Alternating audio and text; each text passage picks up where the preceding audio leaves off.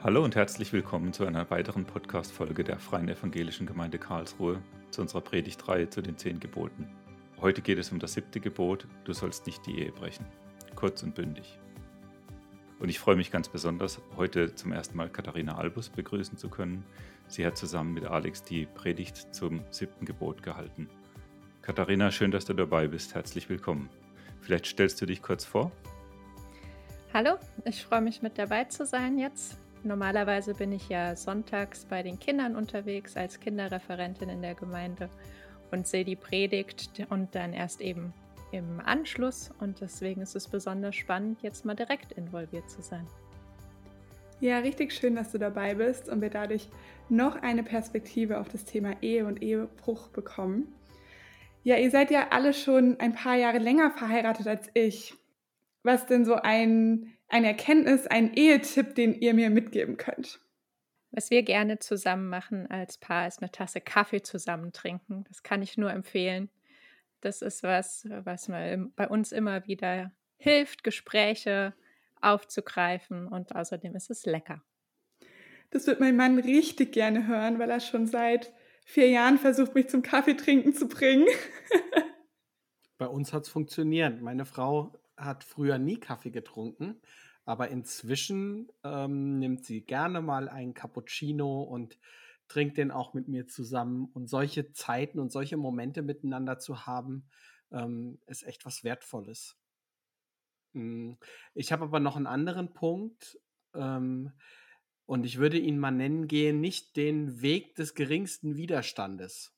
Ähm, und das ist vielleicht so insbesondere an Familien mit der Kleinkindphase, die wir in unserem Familiensetting gerade auch noch haben, wo unglaublich viele verschiedene ähm, Ansprüche auf einen ähm, auf einen hereinkommen. Also der äh, natürlich die, die Arbeit, die Freunde, ähm, die, die Hobbys vielleicht auch, also das, was ich auch für mich selbst brauche, ähm, dann die Kinder und dann ähm, die, die Partnerin, die Ehefrau.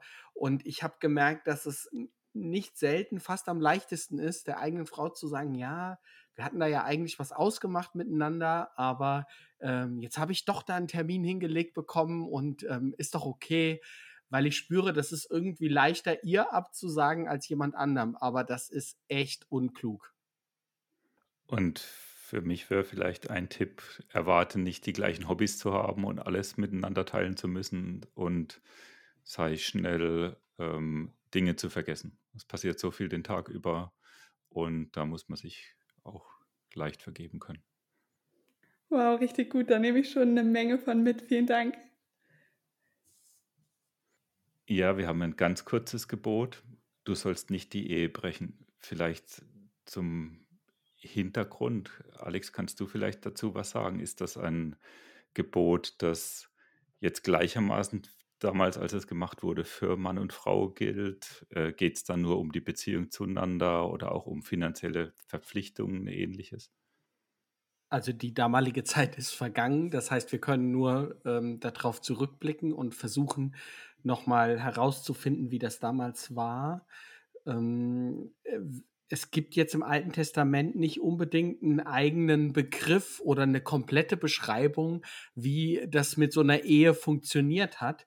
Aber die Sache kam auf jeden Fall vor und sie war ganz klar ähm, auch wenn es damals polyforme Formen gab, also sowas wie Polygamie, ähm, Mehrfachehe oder so eine Leviratsehe, einer für einen anderen in eine Ehe eintritt. Das wird sogar in der Bibel in Geschichten äh, dann erzählt und erwähnt. Das ist, das ist ganz spannend.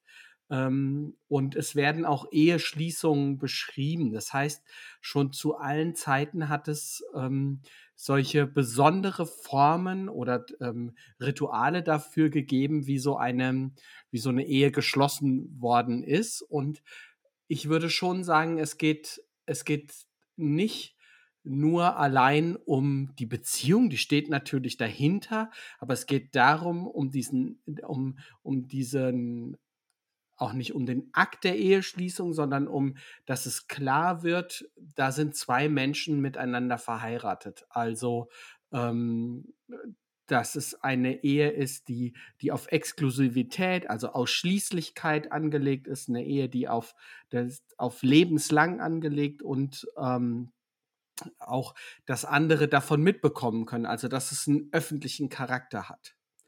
Und jetzt hast du gefragt, wie ist das mit dem äh, gewesen? War das für alle? Ich würde sagen, ja, war für alle. Auch wenn ähm, es zur damaligen Zeit nicht ähm, in jeder Form vorgekommen ist. Also es wird da nicht so intensiv in der Bibel beschrieben, dass ein Mann aus einer Ehe ausbrechen kann, weil er ja sowieso verschiedene, also mehrere Frauen haben konnte. Was aber gar nicht ging, ist in eine fremde Ehe einzubrechen. Also die Bibelkenner werden die Geschichte von David und Bathseba kennen, die ja mit Uriah verheiratet war, den den David dann umbringen lässt, damit er dann Bathseba heiraten kann und es nicht nach Ehebruch aussieht. Weil auf Ehebruch stand damals schon die Todesstrafe. Carsten, du hast ja auch angesprochen, dass es um die Frage nach finanzieller Absicherung mhm. äh, eine Rolle spielt und das, das ist ja so, dass äh, die Liebesehe, wie wir die heute kennen und für selbstverständlich halten, übrigens auch nicht auf der ganzen Welt, sondern ähm, ich sag mal, im Westen, das ist ja etwas ziemlich Neues. Das kommt, glaube ich, erst so richtig mit der Industrialisierung auf. Und vorher spielen ganz andere Themen eine viel, viel größere Rolle. Ähm, da geht es um, dass man die richtige also wird sich ja immer erzählt, wie unterschiedliche Königreiche, Monarchen dann andere heiraten müssen, um irgendwelche Königreiche zu erhalten oder Fürstentümer ähm, und vieles andere mehr manchmal habe ich das Gefühl, die Ehe hat sich zu dahin entwickelt, dass sie wesentlich, dass man wesentlich unabhängiger voneinander ist. Also man ist zwar verheiratet, aber was früher vielleicht eben finanzielle Absicherung bedeutet hat, ähm, ist heute nicht mehr zwingend so. Natürlich gibt es eine gewisse Stabilität, aber wie als wäre es so der höhere Wert heutzutage, eben nicht diese Bindung zu finden, mit der man dann sicher durchs Leben kommt, sondern in der Bindung noch seine eigene Unabhängigkeit möglichst zu halten. Und das ist vielleicht auch der Grund, warum dann heute viele junge Menschen gar nicht mehr unbedingt ihre Ehe öffentlich-rechtlich machen möchten, weil es sich irgendwie dann so anfühlt, als würde so dieser, diese Freiheit daran verloren gehen. Ja, und das andere ist vielleicht, was heute äh, viel mehr so im Blick ist, sind diese ganzen Hollywood-Ehen, das, was wir in Filmen vorgespiegelt kriegen, da treffen sich zwei Menschen und sobald die sich getroffen haben, ist alles top und es wird nichts mehr anders und das, die, das Gefühl wird sein, wird auch nach Jahrzehnten sein wie am ersten Tag, was ja auch nicht wirklich realistisch ist. Beziehungsweise man kommt aus einer Krise wieder raus, indem man wieder zusammenfindet oder den besseren Traumpartner findet. Vielleicht können wir mal über Krisen in unserem Nicht-Hollywood-Leben sprechen, beziehungsweise was sind denn so Gefahren oder Momente, die eine Krise auslösen können? Ich habe da im Studium ähm, eine für mich einschneidende ähm, Erfahrung gemacht. Dann liest man ja im Studium verschiedene Texte, die einen manchmal mehr und manchmal weniger prägen oder die man manchmal gut und manchmal nicht so gut behält. Und das ist ein, das ist ein Text gewesen, der mich bis heute immer mal wieder begleitet in, in Ehegesprächen. Ähm, dass dort arbeitet jemand heraus, dass eine Ehe verschiedene Phasen und Zyklen durchläuft. Ähm, die haben wir hier jetzt übrigens im Podcast auch schon. Also so eine Phase, die allererste Phase noch vor der Eheschließung, so die Phase der, der Werbung wird sie genannt, also des Verliebtseins, wie man zusammenfindet. Das ist alles so aufregend und so schön und dann die Phase der ersten Ehejahre, sich aneinander gewöhnen, ähm, zusammenleben, Alltag gestalten, vielleicht auch sich aneinander reiben, dann die Phase der, der, der die Kleinkindphase, ähm, wo, wo man Nachwuchs bekommt und sich vieles, vieles hin auf das äh, Kleinkind ausrichtet ähm, dann werden die Kinder größer und ein wenig unabhängiger und irgendwann verlassen sie das, das eigene Nest und sind nicht mehr zu Hause. Ja, und dann gibt es so eine letzte Phase, wo es dann darum geht, die Ehe auch im Alter zu gestalten bis hin zum Tod. Und mir ist bewusst geworden, dass viele Chancen, aber auch Risiken beziehungsweise Krisenmomente in dem Übergang von einer zur nächsten Phase sind. Ich will das mal versuchen an, an zwei Sachen zu verdeutlichen. Ich erinnere mich noch daran, wie, wie wir unser erstes Kind bekommen haben und ich immer noch den Eindruck hatte, wir haben jetzt zwar unser Kind, aber eigentlich kann ich ja mein Leben so weiterleben wie bisher.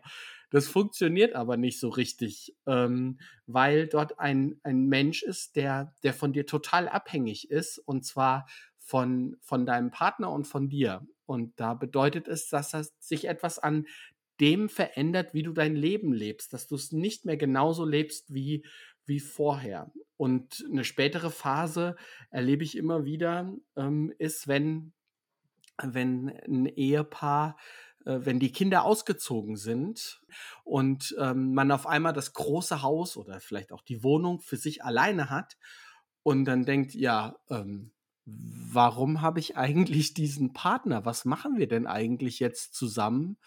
Wie können wir denn in der nächsten Phase jetzt miteinander unterwegs sein? Denn das, denn die Kinder als, ich sag mal, als Projekt sind, sind dann nicht mehr da. Und ich glaube, gerade bei dem Übergang von einer zur nächsten Phase ist es echt wichtig, innezuhalten und sich darauf zu besinnen, ähm, was, was macht denn meine Ehe aus? Wofür, wofür bin ich sie eingegangen? Wer ist mein Partner? Und wie können wir ganz bewusst in die, diesen Übergang gestalten und in die nächste Phase kommen? Katharina, habt ihr sowas auch erlebt, dass gerade in den Übergängen sich vieles neu sortieren muss und so Konfliktpotenzial Potenzial da ist? Und was hat euch da vielleicht geholfen? Ja, wir haben es auf jeden Fall überlegt und ich habe gerade auch noch gedacht, zusätzlich zu diesen einschneidenden Erlebnissen, wenn eben zum Beispiel Kinder dazukommen oder Kinder aus dem Haus gehen dann irgendwann, überhaupt auch, ähm, wir haben ja einen Kulturwechsel auch mehrmals gemacht, das sind auch so einschneidende Erlebnisse, wo sich der ganze Alltag auf einmal anders strukturiert und man lernen muss als Ehepaar, in diesen ganz anderen Strukturen zu funktionieren. Und das kann ganz schön herausfordernd sein, sich dann wieder zu definieren, zu finden. Und wenn man das geschafft hat, muss das ja eben dann auch noch mit dem Partner wieder zusammenpassen, weil der den gleichen Prozess durchlebt. Also ich glaube auch gerade solche einschneidenden Veränderungen, das kann auch sein, dass einer wieder anfängt zu arbeiten oder mehr arbeitet. Und das muss man irgendwie ähm, ja, muss man sich umstellen, muss man mit umgehen können. Und ich glaube, dass auch gerade die Corona-Krise dabei vielen gezeigt hat, wenn so eine Umstellung kommt, auf einmal ist der Ehepartner mehr zu Hause. Was macht man jetzt da miteinander? Wie regelt man das? Da sind, hat man, steht man als Paar dann vor Herausforderungen und muss seine Zeit gemeinsam wieder neu definieren. Und äh, also jegliche Umbrüche sind, glaube ich, da solche Phasen. Und ähm, was wir gemerkt haben, ist, dass man in solchen Phasen natürlich auch extrem gereizt ist. Die Nerven liegen etwas blanker und Kleinigkeiten können dazu führen, dass man schnell an die Decke geht. Wir haben das vor allen Dingen erlebt, als wir etwa zweieinhalb Jahre verheiratet waren und zum ersten Mal im Ausland auf den Philippinen waren und gemerkt haben, wir geraten gerade eigentlich wegen allem aneinander. Und ähm, in dieser Phase ist uns dann echt bewusst geworden, dass das auch eine Anfechtung ist und dass wir da in unserer Ehe auch angegriffen sind und ganz bewusst angegriffen werden, weil da natürlich sehr viel kaputt geht, wenn so eine Ehe auseinanderbricht. Und wir haben dann für uns so diesen Satz geprägt, nicht zwischen uns. Wir wollen gucken, dass Dinge nicht automatisch direkt zwischen uns kommen und haben angefangen, wirklich bewusst auch für uns, füreinander und für unsere Ehe zu beten. Und wenn dann Sachen passiert sind, haben wir versucht zu sortieren, kommt es jetzt von außen zwischen uns oder ist das eine Sache, wo wir wirklich drüber reden müssen, die wir klären müssen, wo wir uns aneinander stören? Aber das hat uns geholfen, zusammenzustehen und den Fokus wirklich auf unsere Ehe zu legen und nicht bei jedem kleinen Windhauch wieder durchgerüttelt zu werden. Wow, richtig gut. Hattet ihr dann fest definierte Zeiten euch geblockt, um zum Beispiel zusammen zu beten? Ähm, oder war das dann einfach je nach Bedarf, wenn ihr festgestellt habt, oh, oh hier müssen wir mal wieder was durchsprechen und dann auch vor Gott bringen? Wir hatten früher immer das, wann es gepasst hat irgendwie. Wir haben es jetzt geschafft, dass wir das, bevor die Kinder morgen auf, morgens aufstehen, für uns äh, regelmäßig eine Zeit im Gebet verbringen. Und äh, das ist für mich ganz praktisch, weil Timo noch früher aufsteht und schon den Kaffee macht. Damit bin ich dann versorgt und dadurch funktioniert das.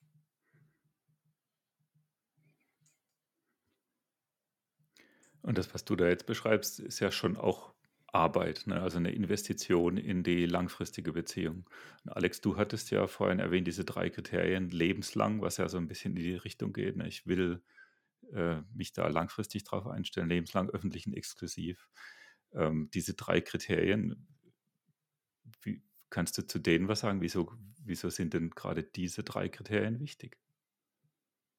Also ich glaube, dass hinter diesen drei Begriffen ein Begriff steht, der, der uns aus der Ehe bekannt ist und der sehr, sehr wichtig ist. Und das ist der Begriff der Treue. Ähm, ich kann zu jedem Einzelnen was sagen, zu dem lebenslang. Ich halte es für sehr, sehr weise, dass eine Ehe nicht auf eine bestimmte Zeit angelegt ist. Also wie es mal die Politikerin, ich glaube Pauli hieß sie, äh, angeregt hatte, eine Ehe für sieben Jahre.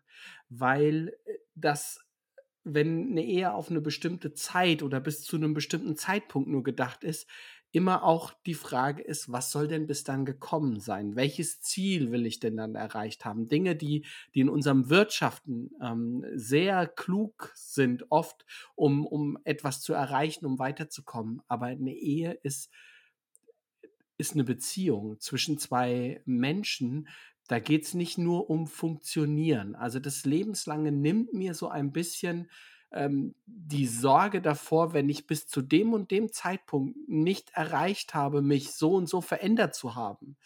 Oder wenn ich durch eine Krankheit auf einmal nicht mehr funktioniere, ähm, wie der andere es vielleicht bräuchte. Nimmt mir, nimmt mir das Lebenslange die Sorge, dass, dass es jeden Moment zu Ende sein könnte, weil bei mir irgendwas ist, was nicht in Ordnung ist.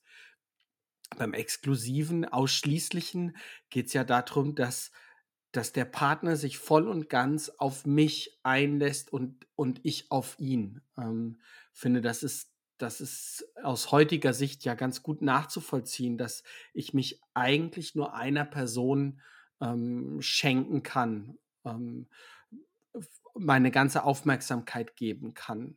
Ähm, und bei dem öffentlich-rechtlichen, also diesem öffentlichen Aspekt, ich glaube, wir unterschätzen manchmal, dass es einen Unterschied macht, ob ich einfach nur zusammenlebe und dem, dem äh, dann eine gemeinsame Klingel habe mit einer, und eine gemeinsame Adresse.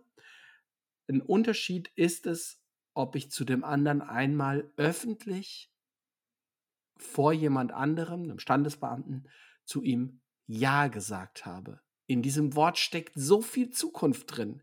Ich sage Ja zu dir vor jemand anderem, dass man das hört. Das hat eine immense ähm, Bedeutung. Und wenn es in der, in der Ehe nicht gut läuft und ich in der Krise drin bin und mich an diesen Moment zurückerinnere, kann das manchmal eine Hilfe sein zu sagen, und ich und du, wir beide haben Ja zueinander gesagt, und zwar ohne eine Vorbedingung. Und es hat jemand anderes gehört. Hm. Das kann ich bestätigen. Ne? Das hätte ich damals nicht gedacht, als wir im Standesamt waren und Ja gesagt haben, wo ich gedacht habe, faktisch hat sich ja eigentlich nicht viel geändert, aber das ganze Lebensgefühl hat sich geändert. Und ich war Trauzeuge bei einem Freund, da war es genau das Gleiche. Ne? Das hat man ihm förmlich angesehen, ne? mir wahrscheinlich auch, aber ich sehe mich ja da nicht. Ähm, es ist einfach was anderes. Ich weiß nicht, wie es da bei euch war.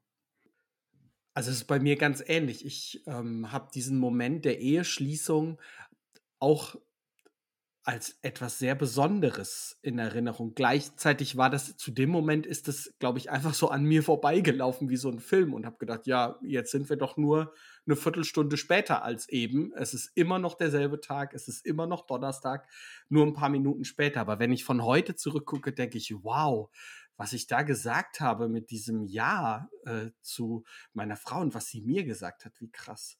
Ich habe gleichzeitig aber auch erlebt, dass dass das ähm, nicht immer nur ein Wow ist, sondern dass Menschen das auch betroffen machen kann. Ich erinnere mich daran, dass mir mal jemand erzählt hat, dass er diese Situation vom Standesamt vor Augen hat und sich fragt, warum habe ich da nicht Nein gesagt? Weil, weil dieser Moment echt viel beinhaltet. Und das wird über diese drei Begriffe eben deutlich. Lebenslang, ausschließlich, und es ist öffentlich gemacht worden. Und das kann dann, ähm, das kann dann auch sehr schmerzhaft werden.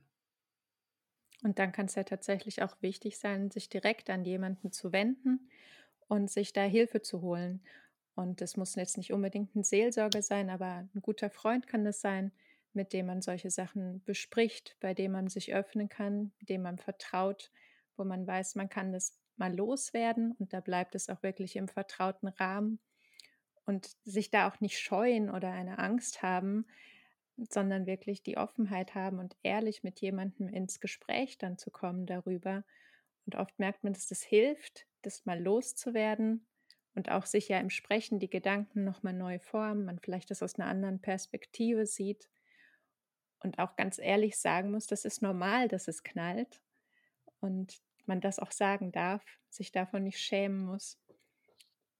Ja, und das echte Leben ist halt doch ein bisschen anders als die Hollywood-Filme, die wir vorhin schon erwähnt haben. Ne? Die hören ja meistens da auf, wo sich das Paar gefunden hat und glücklich ist. Und in der Realität ist es ja doch so, dass wir weiter an der Beziehung arbeiten, dass es da auch mal Streit geben kann und dass man, dass es ja auch gar nicht schlimm ist, wenn man, wenn man unterschiedlicher Meinung ist. Hauptsache, man geht zusammen und lernt zusammen. Und gerade darin, finde ich, liegt dann aber eben auch die Freiheit in der Ehe, dass die Ehe das aushalten kann. Dass man sich streiten darf und dass man weiß, der andere steht trotzdem zu ein und dass ich weiß, er nimmt mich an, so wie ich ihn auch annehme. Und es gibt Sachen, die mag ich nicht, die sind mir unbequem. Es gibt Sachen, die sind dem anderen unbequem. Und trotzdem stehen wir zu unserem Ja, das wir gesagt haben und machen uns dadurch auch von dem Druck frei, jetzt ganz perfekt sein zu müssen, weil wir uns eben angenommen wissen und wissen, ich darf mich darf in der Gegenwart des anderen so sein, wie ich bin. Und das ist eigentlich auch ein schönes Schlusswort für den Podcast.